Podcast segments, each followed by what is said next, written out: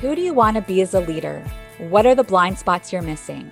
If you had a magic wand and you could change anything about your workplace, what would you do with it? These are the kinds of questions we explore on Inspirational Leadership. I'm your host, Kristen Harcourt. I'm a keynote speaker, emotional intelligence coach, and leadership trainer who partners with executives and emerging leaders who want to achieve extraordinary results for themselves and their organizations.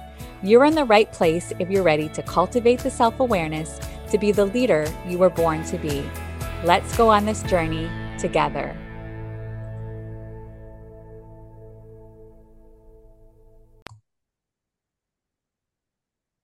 Welcome to Inspirational Leadership. I'm your host, Kristen Harcourt, and we have another fabulous guest.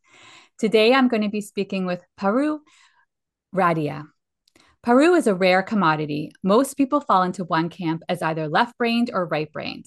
Paru, however, has always mixed her logical side with her creative side to thrive while navigating challenging environments, whether it be in the corporate world or as a founder and entrepreneur. Becoming a C suite whisperer and execution ninja was a natural path for Paru, as she has been understanding of the corporate world, having been an, an employee and a consultant. Known for being a pragmatic optimist and turning entrepreneurial ideas into successful companies, including her own entrepreneurial ventures, Paru launched her company to help executives at various stages and points in their career to accurately assess their mindset, patterns, behaviors, strengths, success criteria, development needs, understand who they really are, articulating what they really want, and creating a specific action plan to achieve their desired results. Her new book, Messes Behind Successes, is targeted to be released at the end of 2024. Welcome to the show, Paru. Hi, Kristen. Thank you so much. Um, I'm really interested to hear more about your journey. And so I always like to give guests right from the beginning to talk a little bit more about your story. And a lot of times with guests, when they talk about their story, they'll bring me way back in childhood, or you might bring me later on, anywhere on that trajectory to tell us a little bit more about your story. Oh, thank you. Um, so very, briefly from the, I will start from the beginning. Um, born and raised in London, England, to um, as part of a conservative Indian family. Um, went to school, always knew what the expectations of me were in terms of career, um, behavior, marriage, etc. And um, I, I mean, I went to school in London. I went to university in London started my corporate career at British Airways. Um, always, always loved the company from afar. Um, I had very um, good impressions of British Airways as a place to work, and and I won't lie, the lifestyle really appealed. Knowing that I could have easy access to the rest of the world was very appealing. Um, I did my degree in human resources, and um, I always, because of my upbringing, I didn't know who I would marry, where they would be, in which country they would be in. So I intentionally um, chose to get post grad training in something that was transferable. Like intentionally, I didn't want to be a lawyer or a doctor, not only because I didn't want to anyway, but in my mind, I was thinking, well, if I end up moving country, I'm going to have to requalify, and I don't want to go through all that again. What can I do that's transferable? So I started in procurement, um, quickly realized that I was at the end of the decision life cycle. And I would sit there thinking, wait, I need to buy this. Who made that decision? like, when did this decision get made? Um, so I remember asking, I mean, people would say to me that, Paru, um, you can't give your opinion at this point. You just need to, it's been approved by brands and legal and the unions and customer service. If you wanted to have an opinion, you should have joined product or service development. I'm like, well, that's where I'm going to go. Um, so I moved to product and service development. Lots to share about that in terms of change management, etc. Anyway, fast forward, I'm the kind of person I'm the kind of person who's very reflective, and I often think about what am I good at? where are the skills gaps? What do I need to do about it? I've always had that way of thinking. And who am I and where do I want to be? Every summer, which is when my birthday is, and every Christmas, I would reevaluate my answers to those questions. And that's been something I've done from a young age. Um, fast forward a few more years, I'd hit a bit of a glass ceiling. And my mentality is I either want to be learning or earning, preferably both. I didn't technically have an have the opportunity to get a raise at this point just because of the corporate environment and the bands within which you fit. And British Airways have this um, had, I'm sure they still do, had this unsaid philosophy that you don't get promoted on merit. You don't get a raise on merit. You only get a raise when you get a bigger job. Mm. But you know, but you have lifers at British Airways, so someone has to retire or decease, which is awful, for that position to become available. Um, then, anyway, again, fast forward, I had a project at JFK, which meant I was flying into New York every three weeks or so. 10 months later, when the project ended, that's when I realized how in love with New York City I was mm-hmm. and how in love with who I was able to be in New York uh, that I was. Um, so I had my set on New York for a while, but due to the conservative nature of my upbringing and family, New York was always a absolutely not, no way, Jose, cannot, will not, do not, don't even think about it. Three years later, Kristen, my love affair with New York was still strong. It wasn't a crush. It wasn't a a minor, isn't that cute? Yes. I was head over heels in love with the idea. And much to the dismay of my family, I decided that I would find a job in New York that was going to be doing something that I'd never done before. That was the whole learning aspect. And I was going to move. And I made that decision on the 28th of February, 2007. Mm. Started telling everyone that I came across that I'm moving. Yeah.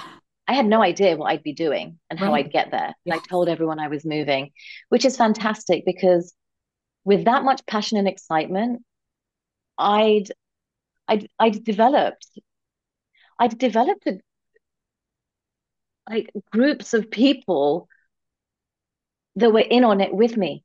And they wanted this dream to come true for me.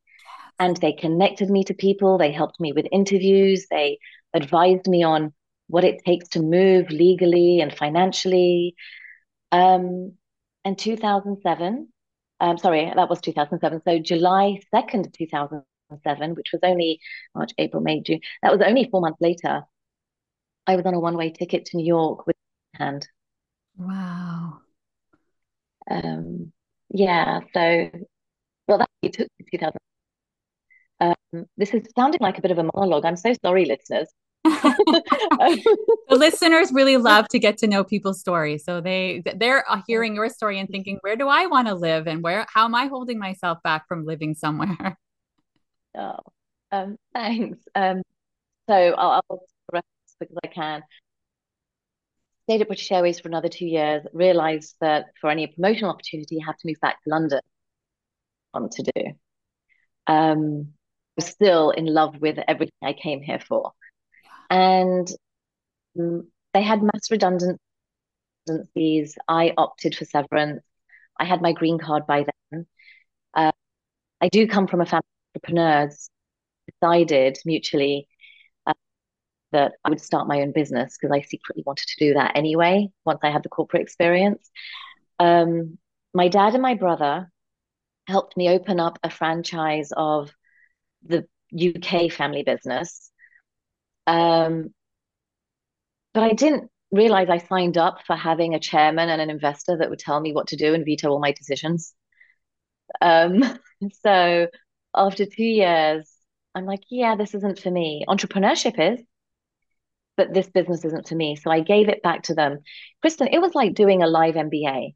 I made mis we we I made mistakes. It cost a lot of money.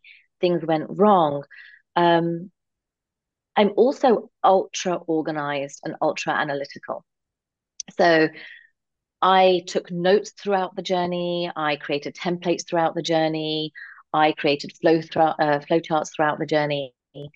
And I said to them at the end of two years, I've had this other business idea. It's this watch thing. Um, my brother actually noticed it first, and I'm the one that developed the idea. And I said, I'm going to go and do this. Oh my goodness, Kristen, it was a whole lot of don't do it. You're an idiot. It'll never work. Go back to corporate. We're not going to fund you. We're not going to support you. Um, friends thought I was crazy. They're like, no, you're built for corporate. Do that. I'm like, mm. and by the way, Kristen, I'm the kind of person that when someone tells me what not to do something, I'm not the kind of person that says, screw it, I'm going to do it because you told me not to. Just watch. I'm not that person. Right. I'm the kind of person that says, tell me why.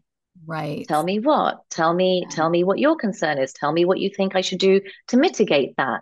Tell yeah. me what. And I like digging deep. And then I will go away and think about it. Right. And regardless of whether they said do it or not, do what I think is best. Right. And what I thought was best was to move ahead with this idea. I knew I could make something of it. Um, I was cut off, very little support from friends, no support from the family. Um, those were two of the hardest years of my life, quite frankly, on reflection. Um, those were the years where I was ordering pizza pies to last three days because I couldn't afford salad from the grocery store. It was tough. Um, fast forward 18 months into the endeavor, my watches were in 400 stores across the US. Fast forward another six months, I was bought out by private investors for a decent profit. Wow.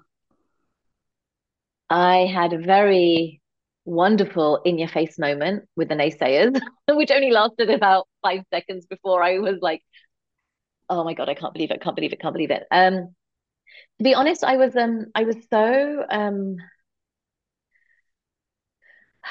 I was I was still on adrenaline and that drive was still pushing me. So I don't really think I realized until two years after selling that what I did, considering the circumstances, was a really big deal.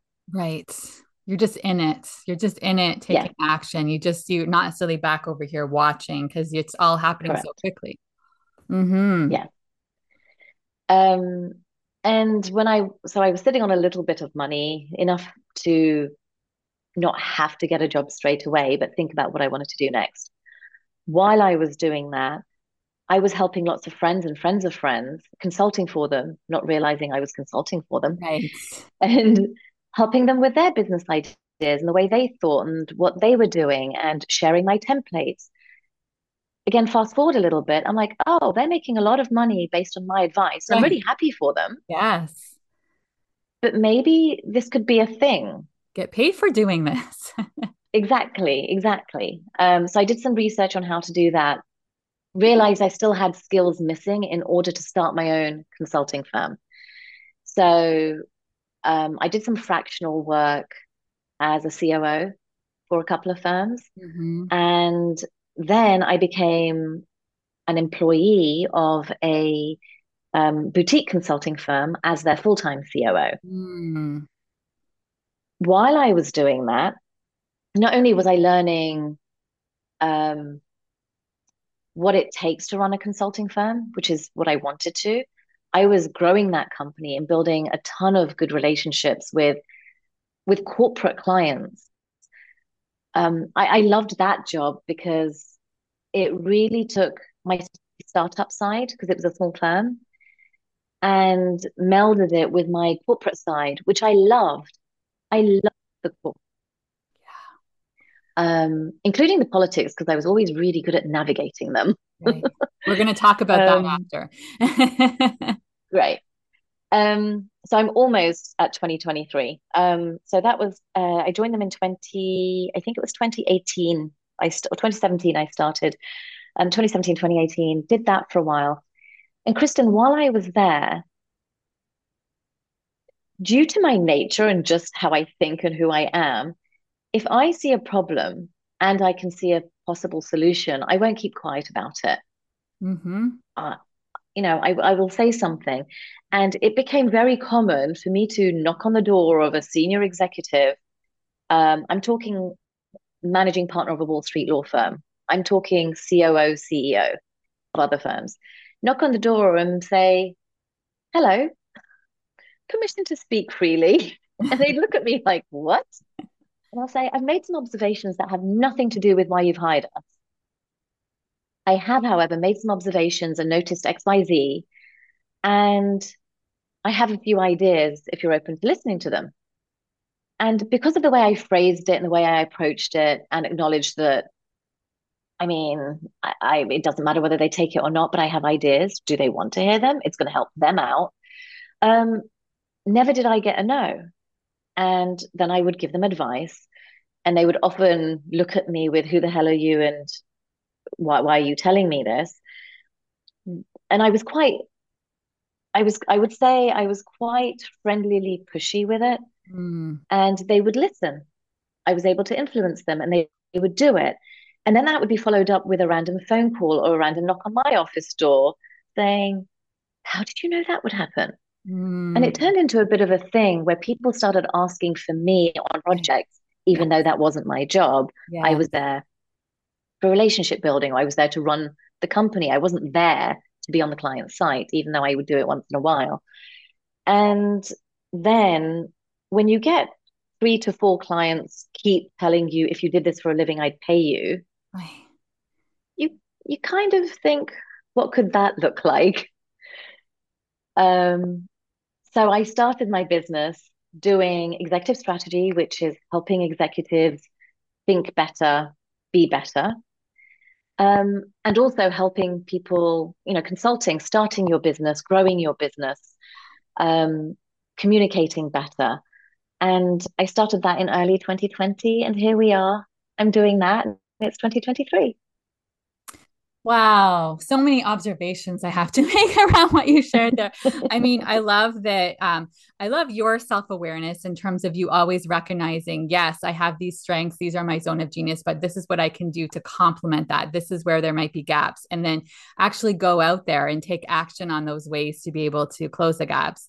I also really appreciated your, it felt, felt like some self trust but it was also mixed in with I'm going to ask, like, yeah, I'll hear what you have to say. Now I'll take what you have to say.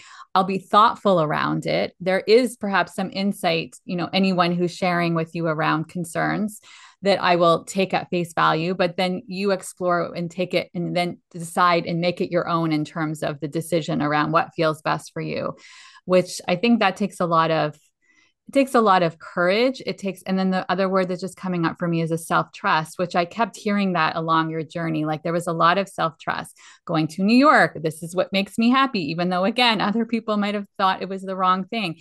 Starting your business and reckon and having a lot of people saying that's not possible. Um, how do you think you built built that self trust muscle?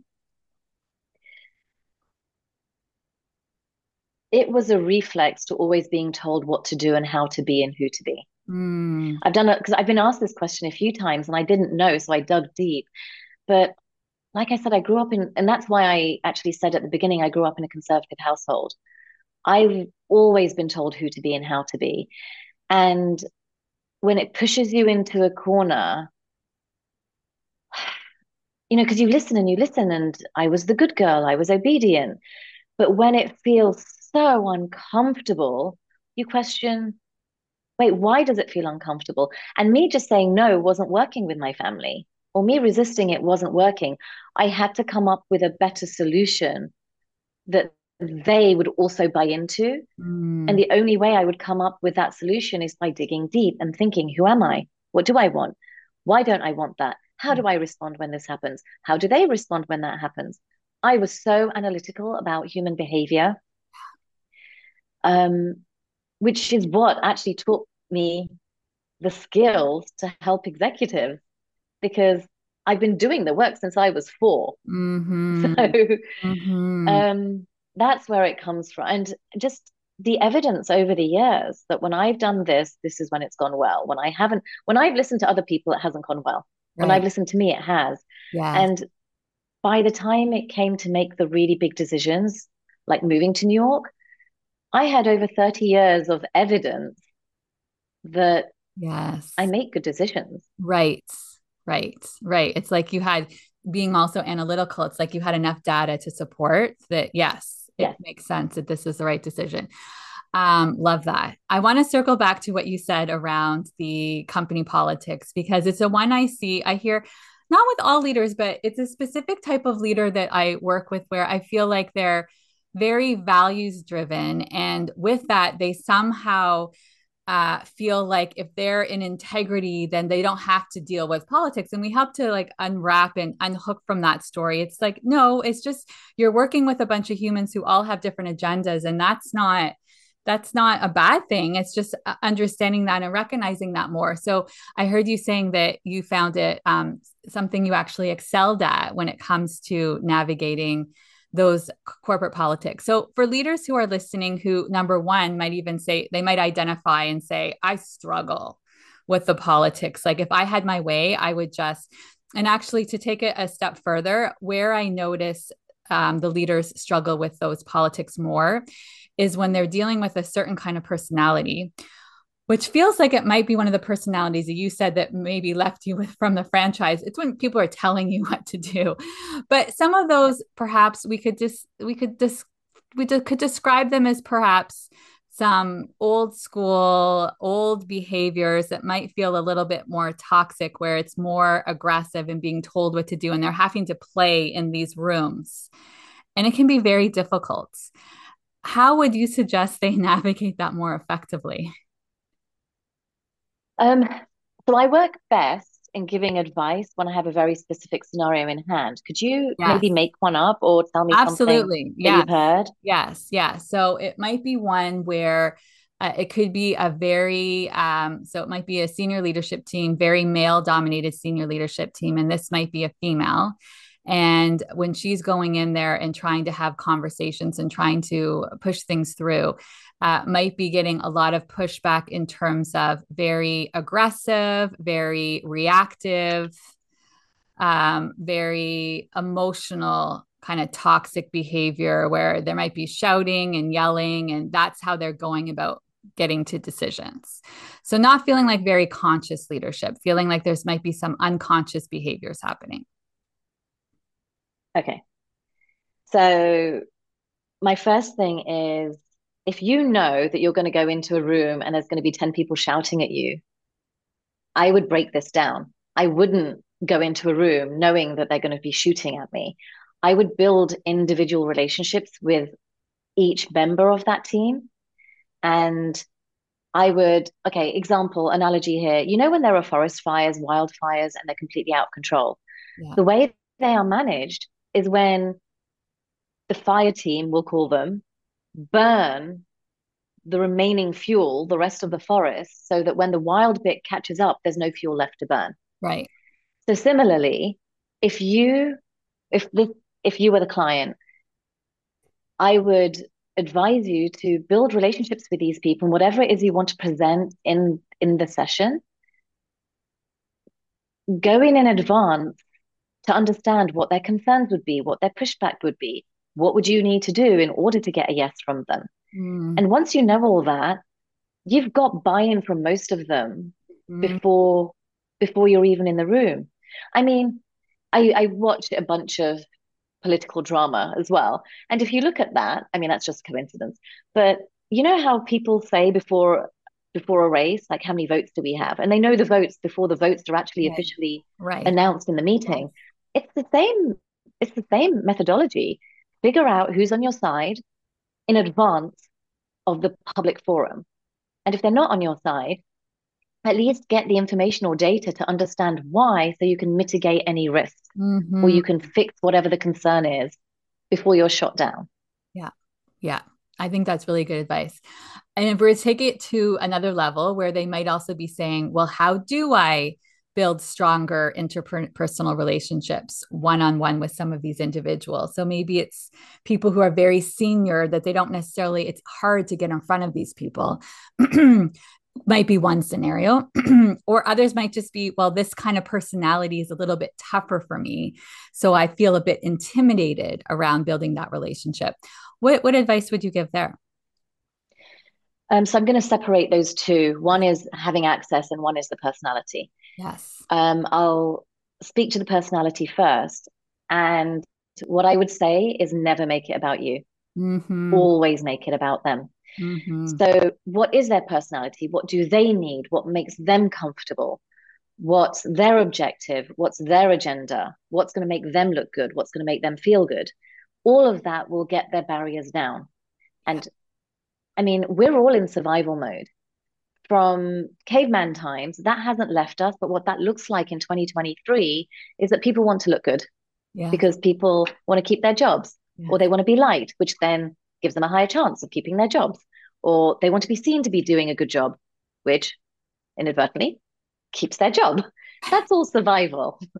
so making it about the other person and getting to know what's important to them at a business level. Um, are they trying to save money? Are they trying to get their project done? Are they trying to get more budget approved? Um, whatever that is on a business level. And then personality wise, take time observing them and analyzing their behavior. How do they, when do they respond positively? What happened for that to happen? When do they respond negatively? What happened for that to happen? There is enough data if you take the time to look at it.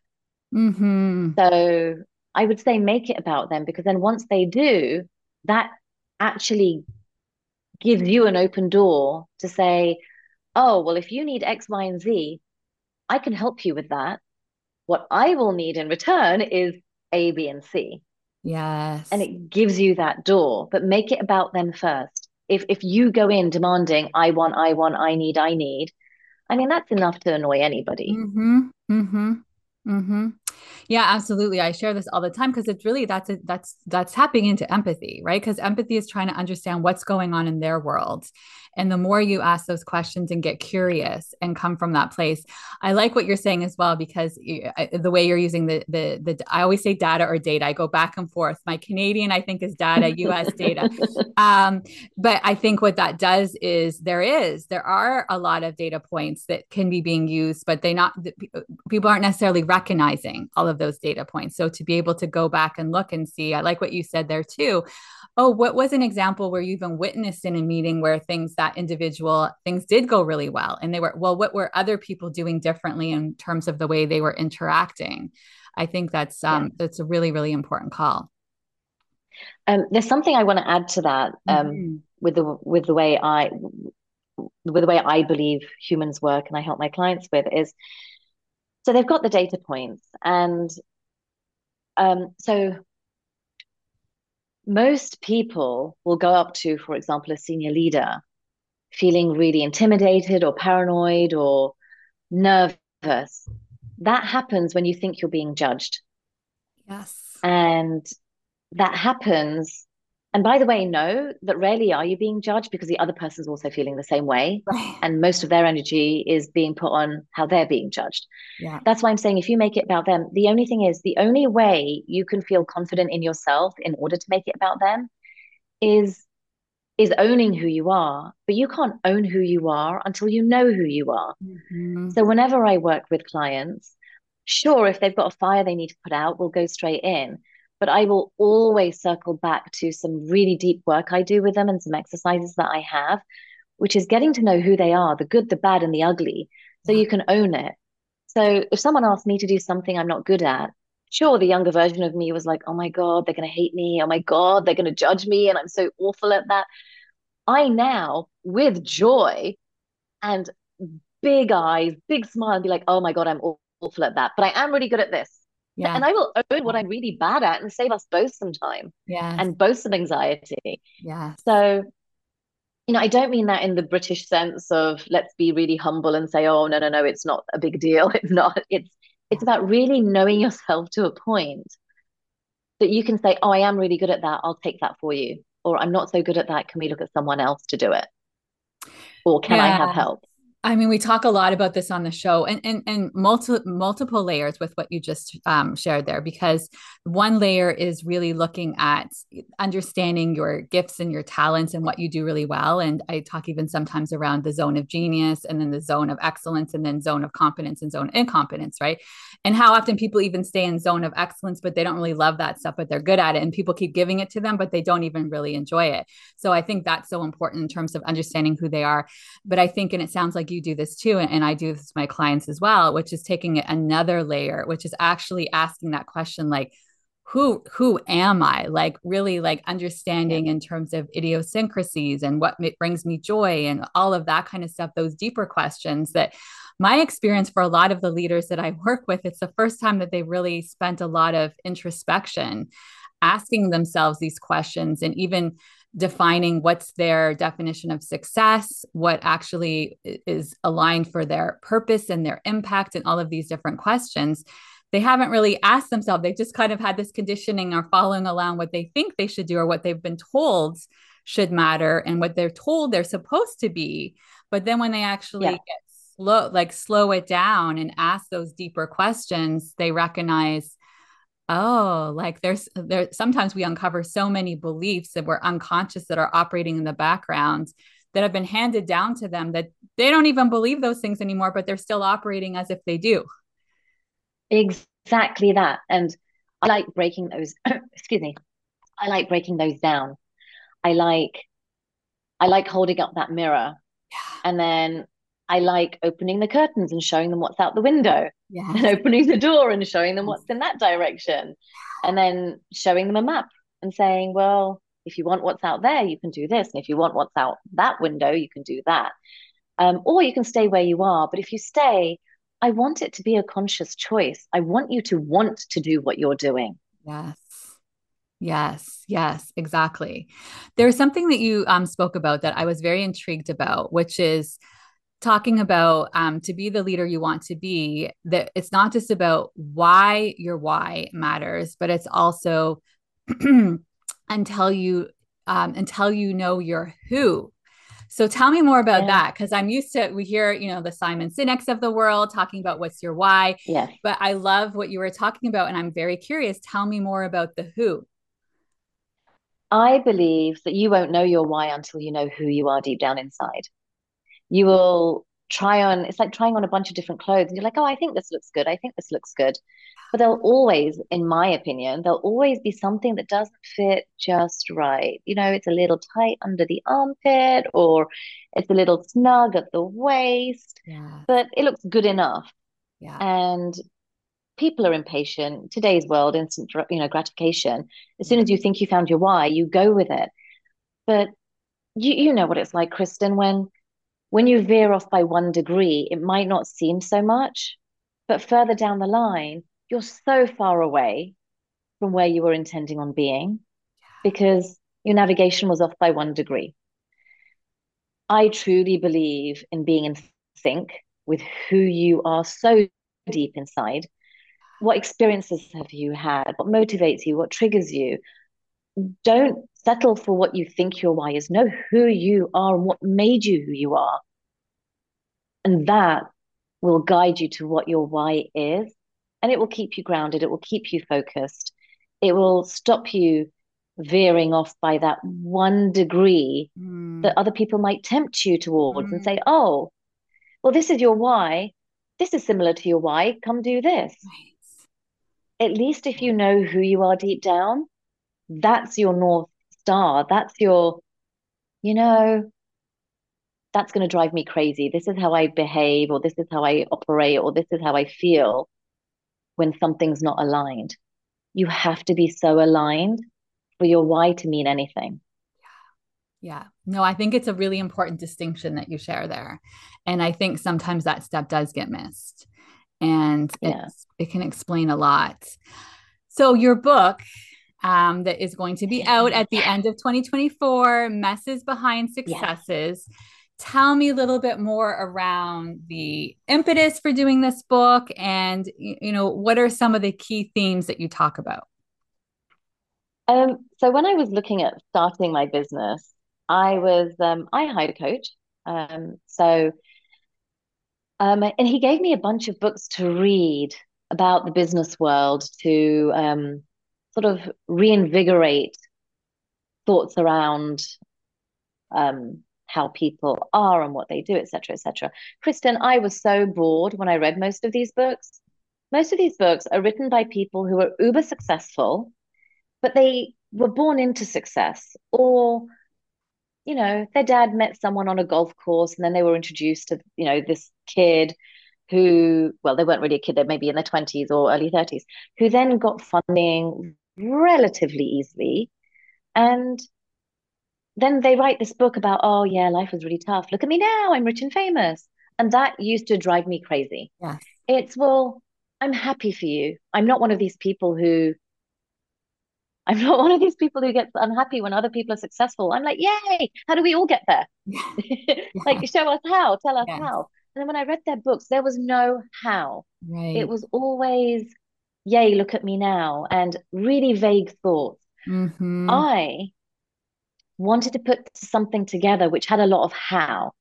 How do you navigate a difficult conversation? How do you think about what's really important?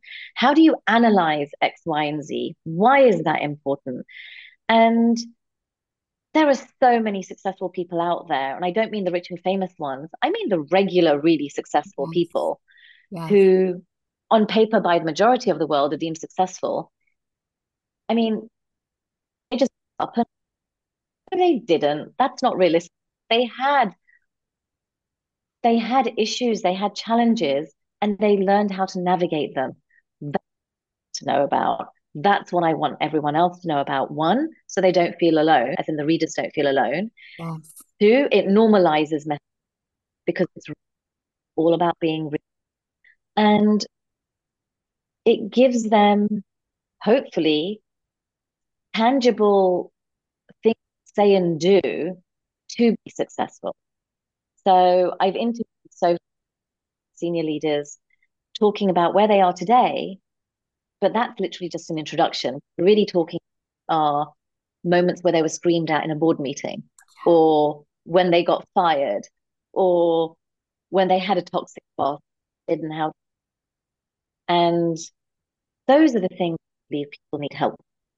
Not the, I mean, all the inspirational books. Yeah. But I think most need more of a how-to guide than just the inspiration. Yes Yes, yes, absolutely. It's a that's the juicy stuff, right? Uh, so so often when I'm I'm having a, a CHRO or CEO on the on the show, I will ask them like, tell me about those difficult conversations. Tell me about those difficult moments, those learning, the failures. Um, and they all say like that's where I learned so much about myself, so much about what I would and wouldn't tolerate um, so much humility, all of these different, um, all, all these different qualities. But I think you're absolutely right. It's that you want to be able to have the tangible how can i take what you're saying and be able to to practice and play with that which is one of the things i love so much about coaching because we'll talk about something and then they'll go and execute it and then it'll feel scary uncomfortable and sometimes some things work and some don't but then they can come back and say oh my gosh this worked really well or or this didn't. Oh, I think there might be some technical issues for a second. I'm I can can you hear me okay? I think we're having a technical issue for one second. So Paru was trying to talk and all of a sudden her volume went. So she is going to come back in one second and hopefully be able to talk a little bit more um, about what we were just saying. Here she comes. Let's have a look. The beauty of technology. And I think she is coming back online. And let's see how the volume is. Can you? I'm back. Me? I hear you now. I'm back. so sorry. It just cut it's out. the wonderful, the the wonderful intricacies of technology. Sometimes it really is working well, and sometimes not. But we were back here, so we were just in the moment um, talking about. Uh, do you remember exactly the where juicy we are? Stuff. Yes. yes the yes. and the juicy yes, stuff. the juicy stuff, right? Because I think sometimes, even where I've been on panels, and the CHROs are like getting into like, I think part of it is yes, we want to hear about the tactical and what you're doing with your organization, but we also want to hear the human part. Like, tell us what it was like to be in your world. Tell us how you got to where you are. Tell us some of the very difficult conversations you had to get through. And I think sometimes that gets sugar coated and just like, but here is where I am now. And we don't hear about that yeah. stuff on the journey, which is really, really important. Yeah, I agree. Um, so this this conversation has been so fun. I feel like we could go into so many. I would want to go into all the different themes and topics in your book, but we're going to give people an opportunity to do that when the book does come out um, next year. And we'll um, I'm going to give you an opportunity to talk to them a little bit more around how they can even get on the the pre-sale list.